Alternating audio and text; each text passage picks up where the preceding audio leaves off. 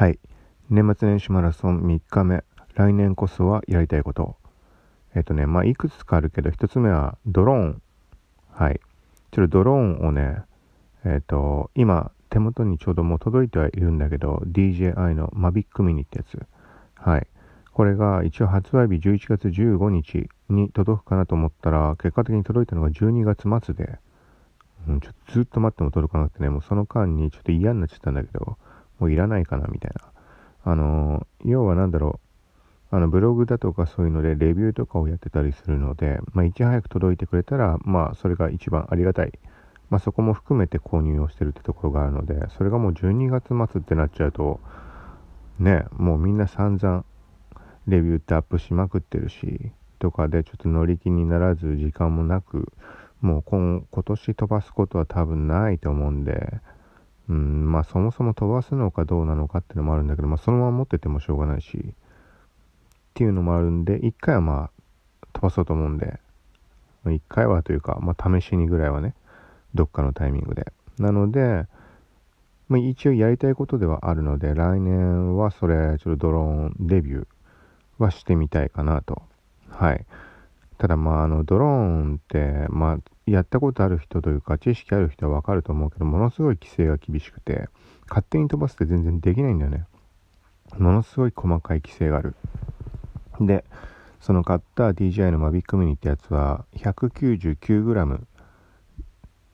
そうでそれだと 200g 未満だと規制が、あのー、一気にちょっとゆ緩くなる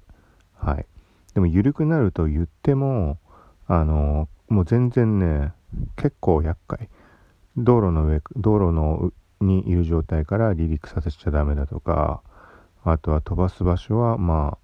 ああのーまあ、そこの土地の管理してる人の許可を得なきゃいけない。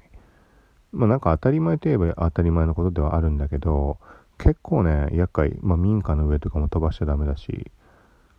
あとは、まあ飛ばす時に建物とか人から30メートル以上の距離を空けなきゃいけないとか、まあそれは当たり前かもしれないけど、あとね、なんかね、ややこしいのがね、例えば、ちょっと高さ忘れちゃったけど、例えば、200メートル、上空200メートル以上を飛ばしちゃいけないとか、なんかそういう制限があんの。で、その200メートルって、もし数字がそうだったとして、これはね、どういうことかっていうとね、ちょっとはっきり覚えてないけど、山の上にいる場合と、地上にいる場合とで変わってくるんだよね。どういうことだったっけな。なんか、例えば、えー、何つったっけな、なんかこう、高い山にいたとして、そこから飛ばしてて、自分が移動して、山のもっと低い位置とかに行った時で、ドローンの高さをそのまま維持してって、自分だけ下に移動した場合っていうのは、なんかこう、高さ変わるじゃん、数字が。ちょっと今の嘘、嘘だな。逆のパターンかもしれない。離陸する場所によっての話だったかもしれない。まあ何にしても、その、それで誤差が出て、あのー、その数字を超えちゃった場合とかっていうのもアウトらしくて、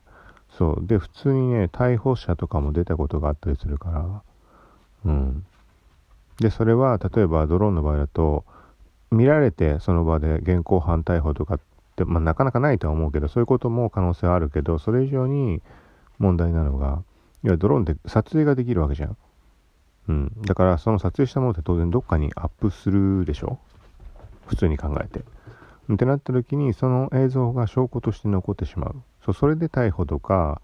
うんなんかそういうのにつながるケースもあってなんかねなんか撮ったところでどうにもなんないみたいなもし何かミスをしてたらあの悪意はなかったとしてねうんとかもあるからなんか悩ましいなと思ってうん、それがあったからもうこんなに遅れて届くっていうんだったらもうキャンセルか、うん、なんか届いてもまあね、どっか売っちゃうとかしちゃおうかなと思ったんだけど、うん、まあせっかく買ったし、ね、未体験のものだからちょっと飛ばしたいなとは思ってはいるんだけど、うん。はい。まあ、というところで、まあ、来年やりたいこと、うん、一つ、ドローン。で、もう一個というか、まあ、そんな話す必要もないけど、まあ、一応もう一つ、このやりたいことってそのチャレ、なんだろう、ちょっとお題のテーマ的に意味合い違うかもしれないけど、できるようになりたいことかな。去年ぐらいから試しててことがあってあの、もともと文字入力ってほぼスマホから音声入力で入力するようになってるんだけど、その時にどうせ音声入力するんであれば、なんだろう、その音声も同時に録音をしておいて、テキスト化もしてしまいたいなっていう。だから1回の行動で、文字のテキストデータと音声データと両方手に入れる。そしたら、ポッドキャストと、ね、ブログの方、両方書けるわけじゃん。はい。え？違うな。違うわ。あ、まあいいか。まあまあ今のもそうなんだけど、で、そこに対して、もともとね、先に考えたことは、ちょっとさっきの、なんか、今ね、寝起きだからか、寝ぼけてるのか、ちょっと違うこと言っちゃったんだけどね、やろうとしたのは、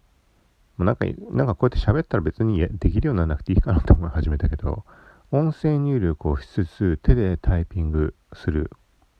はい。この2つを同時にできたらいいなって、前思ったんだよね。